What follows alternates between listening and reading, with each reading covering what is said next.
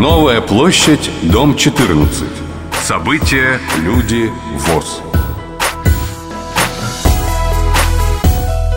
Здравствуйте, дорогие друзья! В эфире программа «Новая площадь 14. События и люди ВОЗ».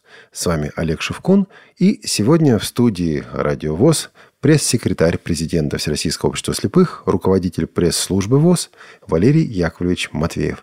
Валерий Яковлевич, добрый день и рады видеть вас после летнего перерыва. Здравствуйте, уважаемые радиослушатели. Я рад, что мы сегодня снова с вами встречаемся. Надеюсь, что эта встреча будет полезной. И событий за этот месяц было немало. Была и выставка в Дюссельдорфе, в которой Всероссийское общество слепых принимало активное участие. Было и заседание Центрального управления. Был и единый день голосования. И обо всем этом пойдет речь в программе «Новая площадь 14». А еще о чем? Ну, я еще расскажу вам о том, как Минтруд России спланировал целевые установки в отношении инвалидов. Для этого э, плана Минтруда России Всероссийского слепых подготовила определенные предложения, которые вошли в этот план. Я постараюсь рассказать вам об обучении и повышении квалификации актива ВОЗ – Сейчас это в центре внимания нашего руководства. Э, наверное, будет интересно узнать, что спортивные объекты станут доступнее для инвалидов по зрению и что для этого сейчас делается. Ну и э, завершим мы сегодня рассказ э, нашим репортажем о едином неголосовании, о том, как инвалиды по зрению становятся активными участниками избирательного процесса. И обо всем этом сегодня в программе «Новая площадь 14. События и люди ВОЗ». Оставайтесь с нами.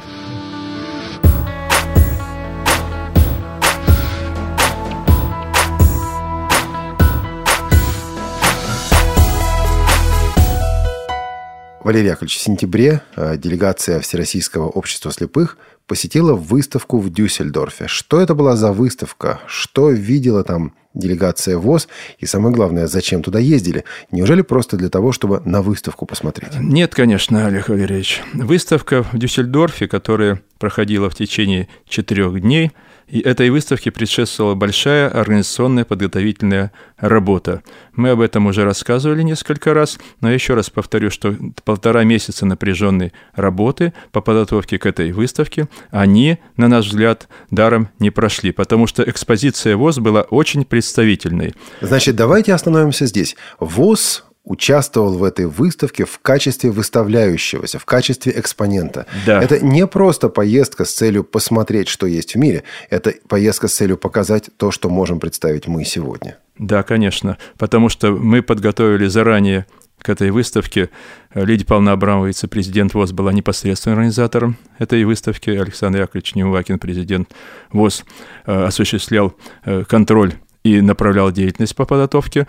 И аппарат управления ВОЗ, около 10 человек, напряженной работы, почти полтора месяца завершились тем, что были подготовлены информационные буклеты наших учреждений, были подготовлены образцы выпускаемой продукции 9 предприятий ВОЗ, были подготовлены ролики, причем все это на русском и на английском языке. Далее показывали свои достижения реабилитационные центры ВОЗ, школа собак-проводников. Особенно собаки-проводники пользуясь огромным пристальным вниманием всех посетителей, особенно детей.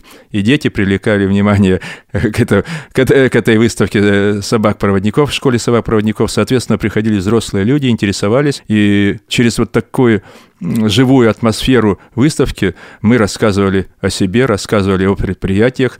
Э, и, конечно, достаточно много было различных встреч на различном уровне. Кстати, итогом, э, одним из э, приятных итогов явилось то, что в будущем году на нашу выставку, на выставку пригласили ВОЗ снова, вот, и расшири, расширились бесплатные площади для экспонирования нашей э, продукции, товаров и услуг. А фотографии с выставки есть? Мы разместили на сайте ВОЗ большой фоторепортаж о прошедшей выставке. Э, кстати, Президент ВОЗ э, в рамках выставки встречался с председателем Объединения инвалидов Германии. Он очень высоко оценил работу общества по защите прав и интересов инвалидов по зрению и даже некоторые моменты э, высказал о том, что в Германии роль государства в деятельности инвалидных организаций минимальна и даже во многом формальна, в отличие сегодня, как бы мы ни говорили, сегодня российское государство достаточно серьезно помогает инвалидам, о чем я потом расскажу в деятельности, через деятельность Министерства труда и социального развития. А мы на Радио ВОЗ ведем программу «Новая площадь 14. События и люди ВОЗ». Оставайтесь с нами. Новая площадь, дом 14. События, люди, ВОЗ. Валерий Яковлевич, ну, от вопросов международных, от выставки переходим к одному из самых наболевших, самых насущных вопросов российской действительности. Это трудоустройство и, прежде всего, трудоустройство незрячих и слабовидящих людей. Так вот, Министерство труда Российской Федерации подготовило целевые установки по трудоустройству инвалидов. Можно об этом поподробнее? И о роли Всероссийского общества слепых в подготовке этих самых установок этого документа. Я должен сказать, что за последний год работа Министерства труда и взаимодействие Министерства труда с общественными общероссийскими организациями инвалидов. И э, наиболее активно с ВОЗ – это э, показатель хорошего взаимодействия и хорошего партнерства, потому что мы, э, в свою очередь, для Министерства труда подготовим ряд крупных предложений, которые обсуждаются, выносятся на заседание Центрального управления и направляются в Министерство. В частности, Министерством сейчас опубликован э, план деятельности Министерства труда и социальной защиты на 13-18 годы. В этом плане достаточно четко прослеживается динамика улучшения показателей э, по трудоустройству инвалидов. Ну и, как вы знаете, Исходя из э, вот этой важной задачи, у нас сейчас в аппарате управления э, активно работает сектор трудоустройства, который проводит большую аналитическую работу как раз в плане взаимодействия с Минтруда и социальной защиты.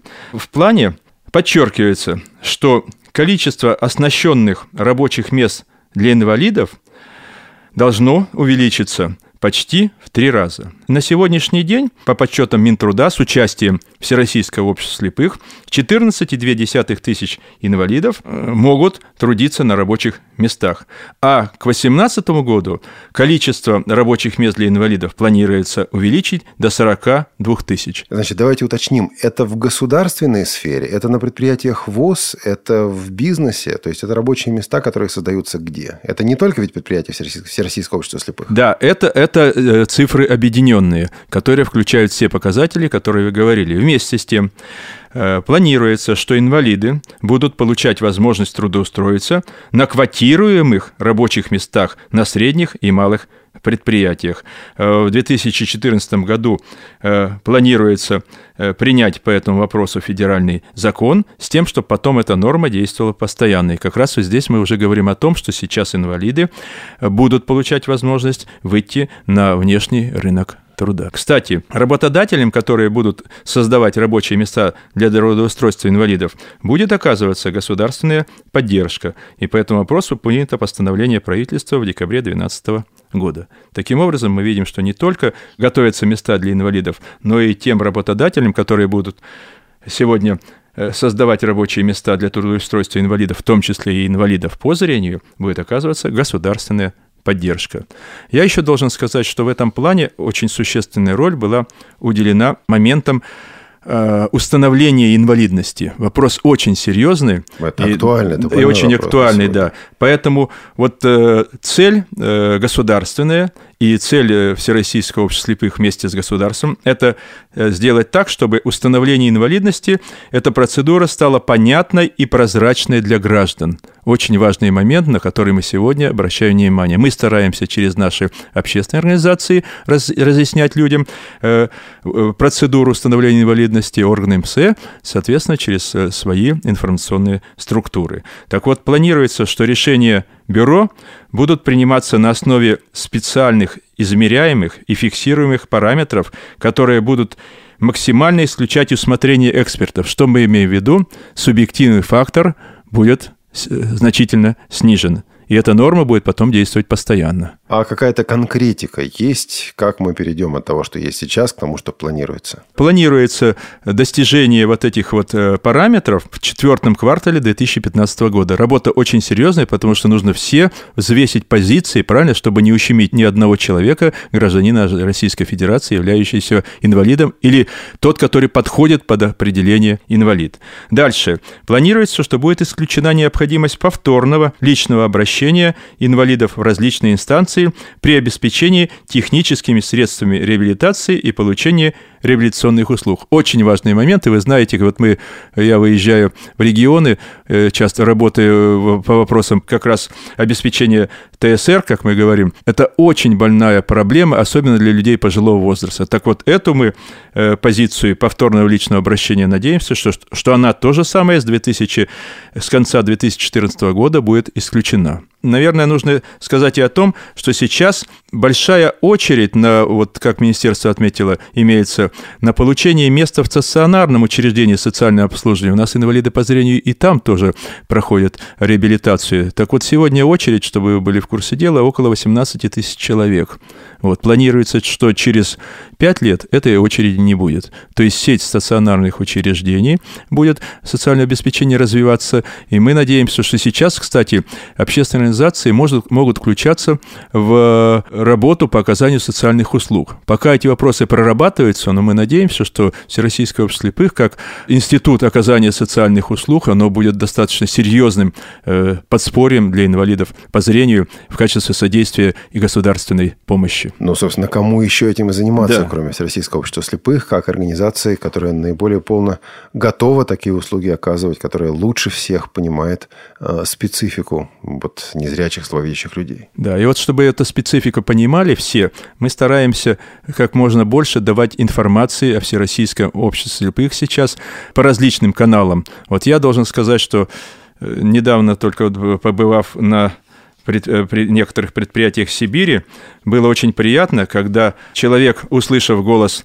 мой голос, говорит, Валерий Яковлевич, я помню, вас. Вы же в передаче «Новая площадь 14» рассказывали нам об этом. Поэтому я сейчас, пользуясь случаем, вот передаю огромные Э, пожелание доброго здоровья, э, пожелание дальнейшей работы Юрию Степановичу Петрову, он слесарь-сборщик радиоэлектронной аппаратуры, инвалид первой группы по зрению, на предприятии «Полимер Лайн» работает с 69 года, и вот я должен сказать, когда мы с ним встретились, он говорит, мы столько людей э, организовали для того, чтобы интернет-радио могли слушать, провели обучение, специальные курсы, и сейчас, говорит, я ручаюсь, что сейчас у нас на Полимер Лайне радиовоз слушает очень много много людей. И это не предел. Ну что же, а мы присоединяемся к вашим поздравлениям и к тому привету, который вы передали, а, потому что для нас, сотрудников редакции «Радио ВОЗ», очень важна обратная связь с нашими слушателями, слушателями этой программы «Новая площадь 14» и других передач, которые готовятся здесь, на официальной интернет-радиостанции Всероссийского общества слепых. Новая площадь, дом 14. События, люди, ВОЗ. В нашей студии пресс-секретарь президента ВОЗ, руководитель пресс-службы ВОЗ Валерий Яковлевич Матвеев. И э, вот в этом месяце состоялось очередное заседание Центрального правления ВОЗ. Среди вопросов, обсуждавшихся на правлении, вопрос о программе реабилитации, о выполнении этой самой программы реабилитации. И мне бы хотелось сегодня услышать больше конкретики. Реабилитация в цифрах и фактах. Потому что, когда заходит речь о реабилитации, говорят красивые слова, говорят правильные слова. А как она работает? Как работает реабилитация? Как работает реабилитационная программа? В регионах Российской Федерации. Вот, Валерий Яковлевич, есть вам что об этом рассказать? Есть, конечно. Вот, вице-президент Лидия Павловна Абрамова на заседании Центрального управления под ее руководством был подготовлен отчет о выполнении программы реабилитации, в которой очень подробно охарактеризовал проведение реабилитационной работы Э, по итогам года. я с удовольствием могу сказать, что на сегодняшний день региональные революционные программы действуют во всех субъектах Российской Федерации. Революционные программы ВОЗ действуют во всех региональных организациях. И надо сказать, что региональные программы по реабилитации в субъектах, 57 субъектов сегодня такие программы подготовили и реализуют. А программа «Доступная среда» уже работает в 25 регионах. Поэтому вот те э, средства, которые по этим программам они привлекаются, они идут на реабилитацию инвалидов в субъектах Российской Федерации. Надо отметить огромную роль руководителей региональных организаций в целом и председателей местных организаций, которые вместе с различными э, службами работают в, э, э, в области реабилитации. Ну, например, с региональными службами занятости.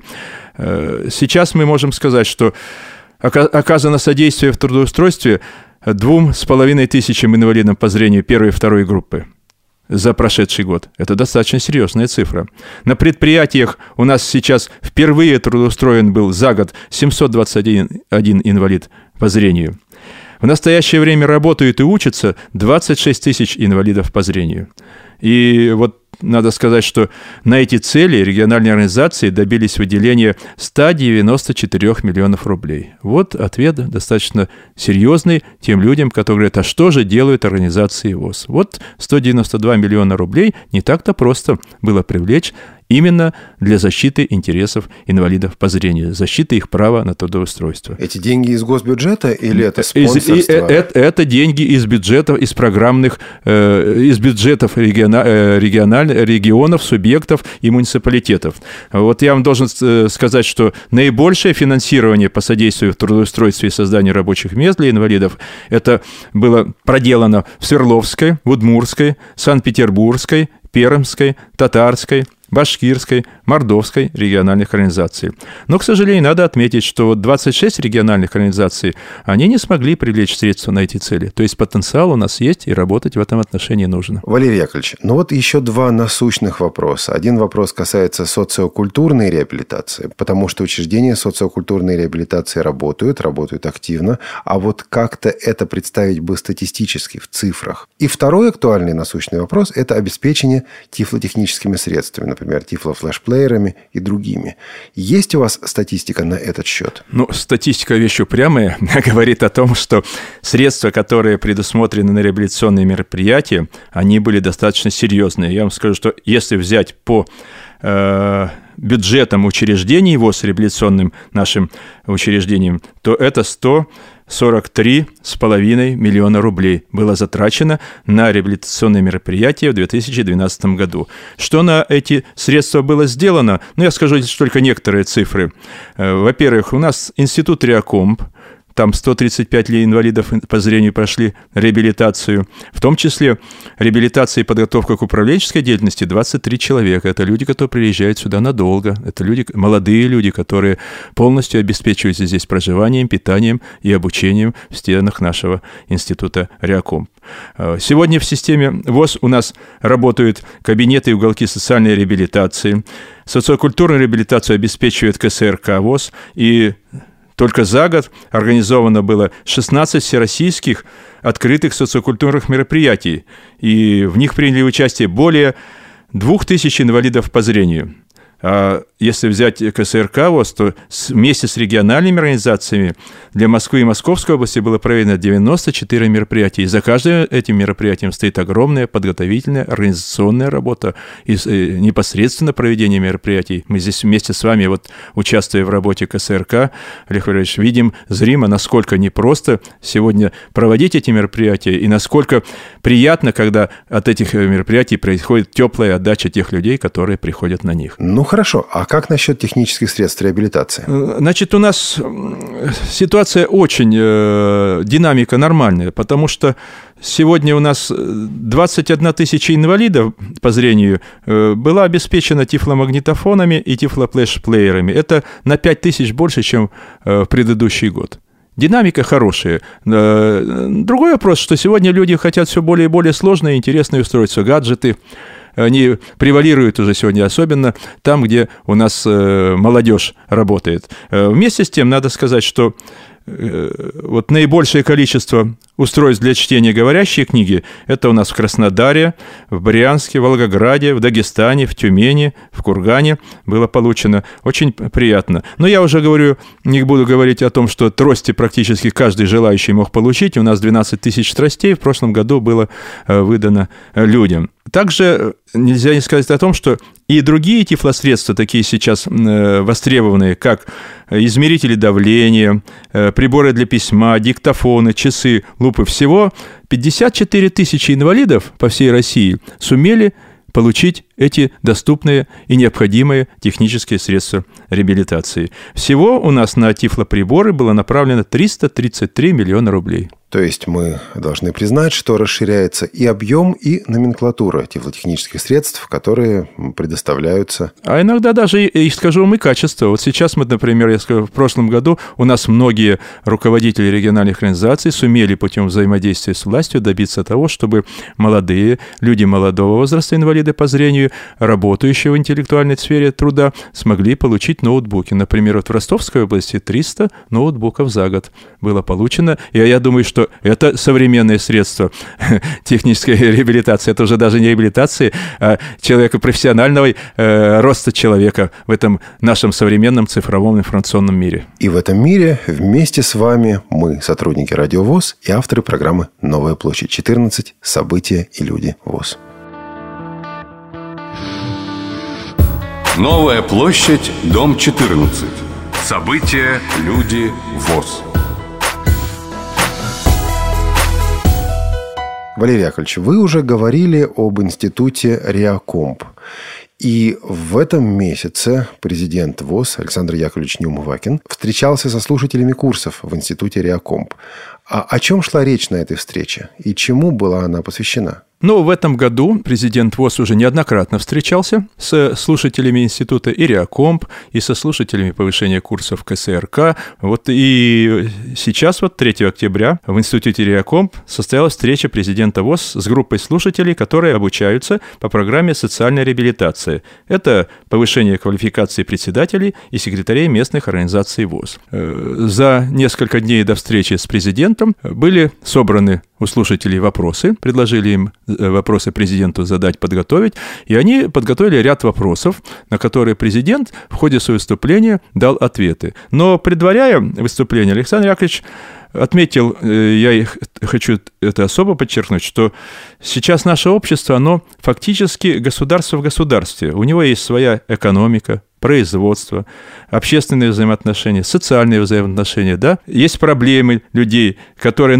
и эти проблемы нужно решать в наше нелегкое время. Поэтому вот руководство ВОЗ через программы обучения э, инвалидов в Институте Реаком старается и поддерживать, и развивать опыт и знания низового актива председателей и работников региональных и местных организаций, чтобы те понимали проблемы общества и могли эффективно их решать.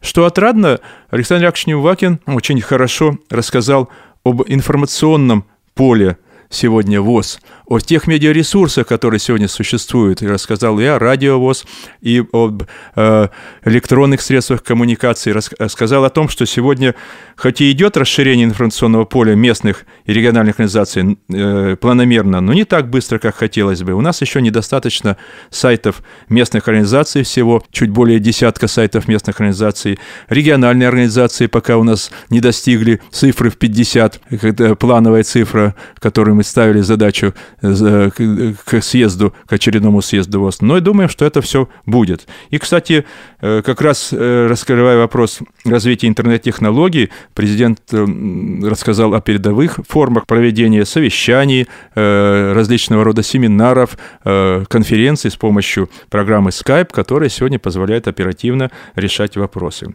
На вопрос о поощрении членов ВОЗ за работу по привлечению средств от жертвователей и выигранных грантов. Президент отметил, что в настоящее время практически все правления и бюро местных организаций своими решениями определяют конкретный размер поощрения активистов в зависимости от суммы привлеченных средств.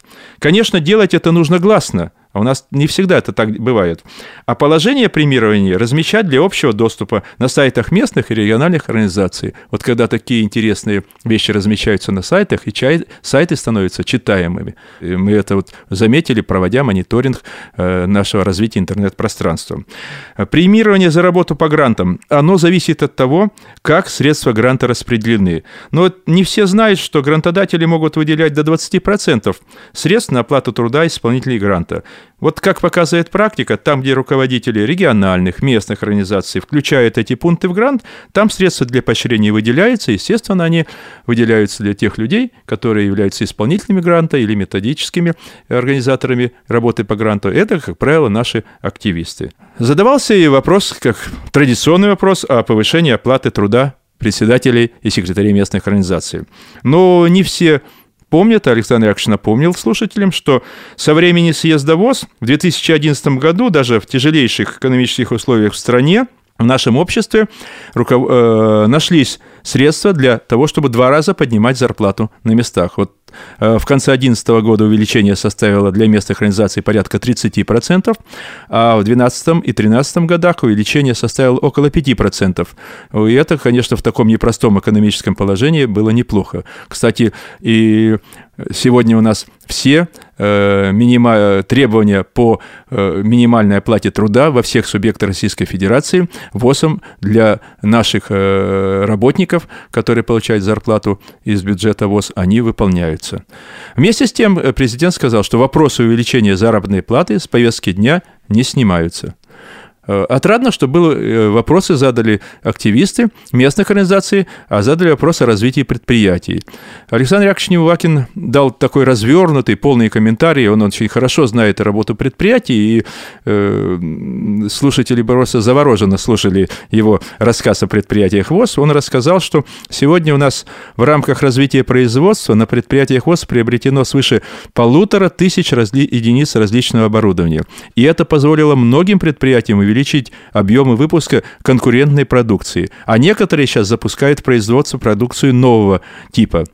Конечно, имеется случай неэффективного использования оборудования, его недостаточная нагрузка, но это результат наверное, недоработки генеральных директоров, наверное, результат э, недостаточного контроля со стороны председателей наблюдательных советов. И вот в настоящее время вопросы модернизации, поддержки предприятий поднимаются и на региональном уровне, и э, включаются в это у нас руководители э, организаций, э, вице-президенты, президент ВОЗ. Вот недавно только, только что вице-президент ВОЗ Владимир Сергеевич Шивцев, побывав по своим депутатским делам в Екатеринбурге, э, договорился договорился, с, провел встречу с главой правительства области о поддержке предприятий э, ВОЗ в Свердловской области. Э, суммы там вращаются немалые, порядка 25 миллионов рублей. Вот так, шаг за шагом, сегодня мы стараемся наши предприятия вот так э, превратить в высокотехнологичное предприятие с тем, чтобы и заработная плата на этих предприятиях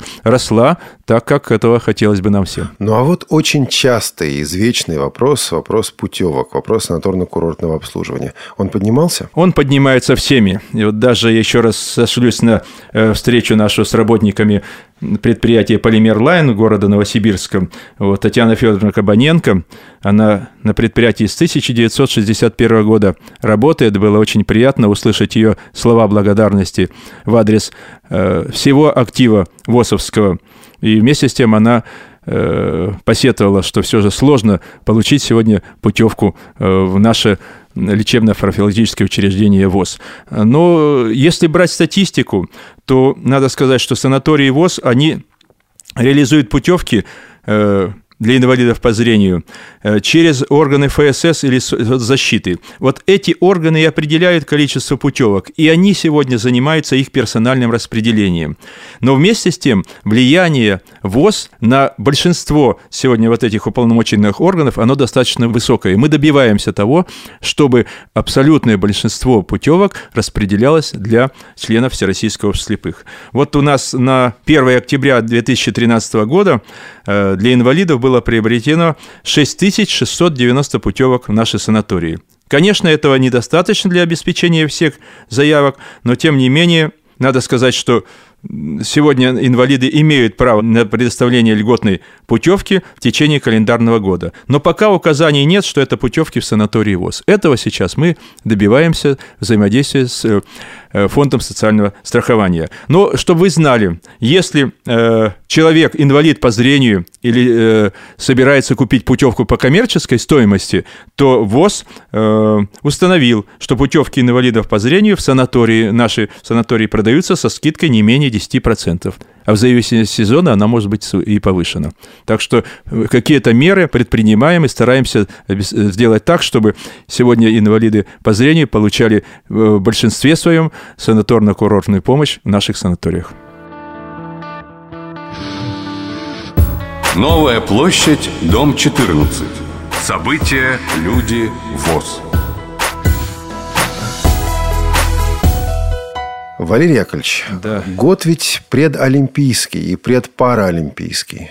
Спортивные объекты, их доступность. Об этом мы обычно не говорим. Ну, как-то вот э, считается, что прежде всего доступность транспорта, доступность городской инфраструктуры, доступность информации. А давайте сегодня поставим вопрос о доступности спортивных объектов для незрячих и слабовидящих людей.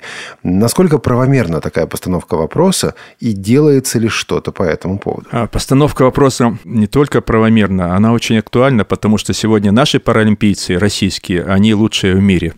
Не будем сравнивать с другими сегодня, э, э, так сказать, э, спортивными достижениями. Но в данном случае надо сказать, что вот сейчас вопросы создания условий для занятия физической культурой культурой и спортом инвалидов, а также развитию паралимпийских видов спорта находится под серьезным контролем. Но это, я вам скажу, во многом благодаря настойчивости президента Александра Яковлевича Невакина, благодаря настойчивости и организационной работе вице-президента Лидии Павловны Абрамовой, э, Владимира Сергеевича Шивцева, эти вопросы, они находятся под постоянным контролем, и мы будируем постоянно эту тему. Так вот, благодаря этой э, активной работе в июне 2013 года состоялось специальное заседание под председательством правительства Российской Федерации Дмитрием Анатольевичем Медведевым, которое смотрело вопрос о мерах по созданию условий для занятий физической культурой культурой и спортом инвалидов. Кстати, на этом совещании было четко решено, что конкретные требования по приспособлению зданий и сооружений для нужд инвалидов,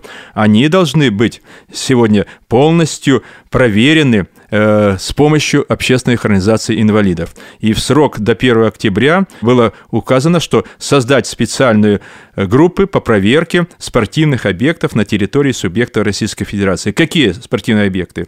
И автодромы, и арены, и ледовые арены, и бассейны, и велотреки, и каналы, и комплексы биатлонно-лыжные, горнолыжные и так далее. Все должно быть проверено на тот предмет, чтобы они могли были приспособлены для нужд инвалидов. Работа очень серьезная, очень огромная, и наши организации региональные в большинстве своем включились в эту работу по этому мониторингу. Если какая-то организация еще не успела подготовить свои предложения и свои конкретные оценки по доступности этих обедов для инвалидов по зрению, то в аппарате управления э, ВОЗ у нас э, есть э, управление капитального ремонта, где Владимир Георгиевич Ткачев все эти сведения собирает для представления их Министерства труда и социальной защиты. Очень серьезная проблема, потому что мы уже становимся не просто зрителями на этих спортивных мероприятиях, мы становимся полноправными участниками сегодня этих э, спортивных событий. И надо сказать, что, наверное, я думаю, что год от года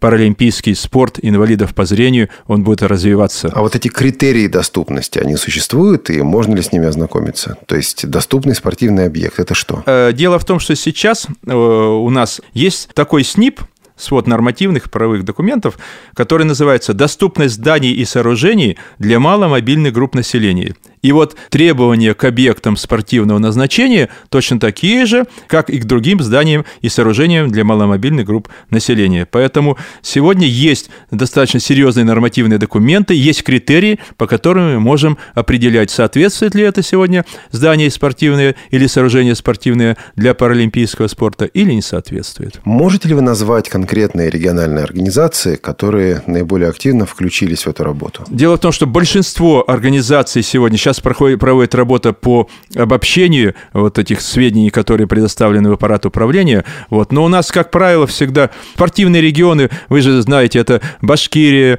это Кабардино-Балкария, это, регионы в целом Северного Кавказа, они очень здорово развивают наш паралимпийский спорт. И, ну и э, трудно даже сказать, где нет этого. Даже, до, возьмите, даже далекая республика Коми в Сыктывкаре, вот Александр Верховод, руководитель региональной организации, очень активно развивает спорт, совместно, кстати, с э, при поддержке партии «Единая Россия». Вот и недавно мы только получили известие, что снова проводится. Знаете, массовый спорт стал развиваться. Вот это очень важный элемент нашей физической культуры, показатель того, что сегодня мы можем как можно больше людей привлечь к спорту и посредством спорта людям давать возможность сегодня вот полноправной жить жизнью в обществе. Это, наверное, самая главная наша задача, и спорт этому помогает. Новая площадь, дом 14. События, люди, ВОЗ. 8 сентября – единый день голосования. И вот сейчас уже, когда мы записываем эту программу, на дворе октябрь, день голосования прошел – что изменилось в этом году?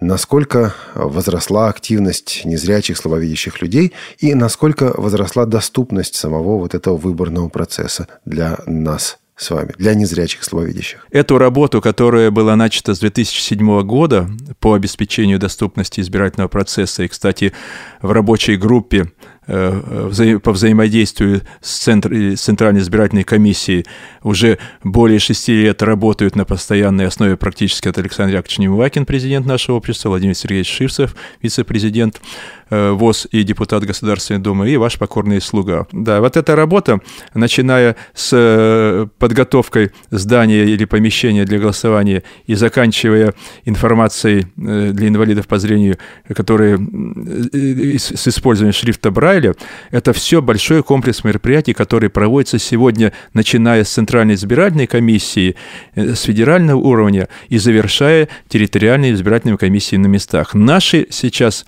люди, они в каждой территориальной избирательной комиссии, в рабочей группе этой комиссии принимают активнейшее участие. И вот э, выборы 8 сентября 2013 года это только подтвердили. Но наибольшую активность, информационную активность мы отмечаем это в Тамбовской области, руководитель региональной организации Михаил Владимирович Смоленинов и Тверской области, руководитель региональной организации Трегуб Александр Борисович. Они нам прислали, не дожидаясь э, каких-то э, просьб, предложений, достаточно серьезный информативный материал, который свидетельствует, что сегодня мы идем уже э, новыми путями по привлечению людей э, и с инвалидностью по зрению к возможности к участию в голосовании, к достижению этого права. Так вот, например, э, в Тамбове, там э, для всех руководителей региональных территориальных избирательных комиссий был проведен специальный семинар. Секретари в избирательных комиссиях сейчас секретари местных организаций, они включены по нашему настоятельному требованию в состав участковых избирательных комиссий. Это, конечно, способствует более плановой, целенаправленной работе и возможности обеспечения инвалида голосования непосредственно на избирательном участке. Кстати, тенденция наметилась такая, что многие инвалиды сейчас не хотят голосовать на, на дому, инвалид по зрению, потому что он говорит, я э, хочу прийти на избирательном участке, я хочу почувствовать ритм голосования этот. И знаете, многие отказались и пришли на участки, где им как раз вот секретари мест местных организаций, которые в составе участковых избирательных комиссий смогли оказать помощь, продемонстрировать другим, как инвалид по зрению принимает участие в голосовании. Я скажу пример очень сильный. Э, дальше, надо сказать, что сегодня в Тамбовской области очень развито волонтерское движение в помощь избирателям, инвалидам по зрению. Это тоже новая деталь, новое, э, так сказать, э, направление во взаимодействии наших общероссийских организаций инвалидов с территориальными избирательными комиссиями субъектов Российской Федерации. В Тверской области надо сказать, что очень много сделано за эти годы, начиная с трафаретов для голосования и заканчивая специальными видеороликами который рассказывает о том, как инвалиды по зрению э, приходят на избирательный участок, используя GPS-навигацию. Вот я, у нас в КСРК очень хорошие курсы, которые все хвалят, то не прошли их, и э, GPS-навигация сегодня очень хорошо внедряется, в частности, в избирательном процессе. Это просто неоценимый помощник сегодня слепому человеку для его возможности самостоятельного сегодня э, волеизъявления, самостоятельного получения информации и, в конечном счете, самостоятельного голосования.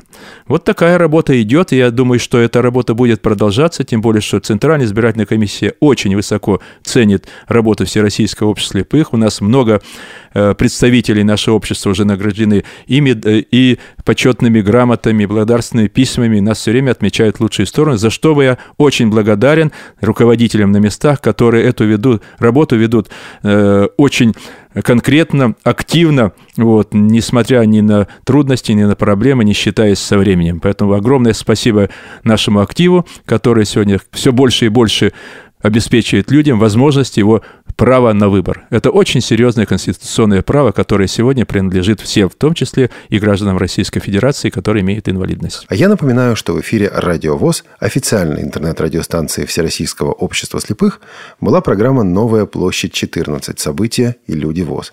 И с нами был пресс-секретарь президента Всероссийского общества слепых, руководитель пресс-службы ВОЗ Валерий Яковлевич Матвеев. Валерий Яковлевич, спасибо вам за участие в программе и надеемся на новые встречи с вами. Но пока эта новая встреча еще не состоялась, люди ведь могут вам и письма писать. Пишите нам письма, обращайтесь непосредственно на Радио ВОЗ. Мы всегда, мы в тесном контакте с Радио ВОЗ. Вы можете написать письмо, используя сегодня интернет-ресурсы. Наш адрес пресс собачка voz.org.ru. Ждем ваших писем и надеемся, что в следующей передаче мы обязательно расскажем о тех письмах наших радиослушателей, которые поступили к нам сегодня э, в наши информационные ресурсы. Спасибо. До встречи. А с нами сегодня были звукорежиссер Илья Тураев и ведущий программы Олег Шевкун. Спасибо. Всего доброго. Новая площадь, дом 14. События, люди, ВОЗ.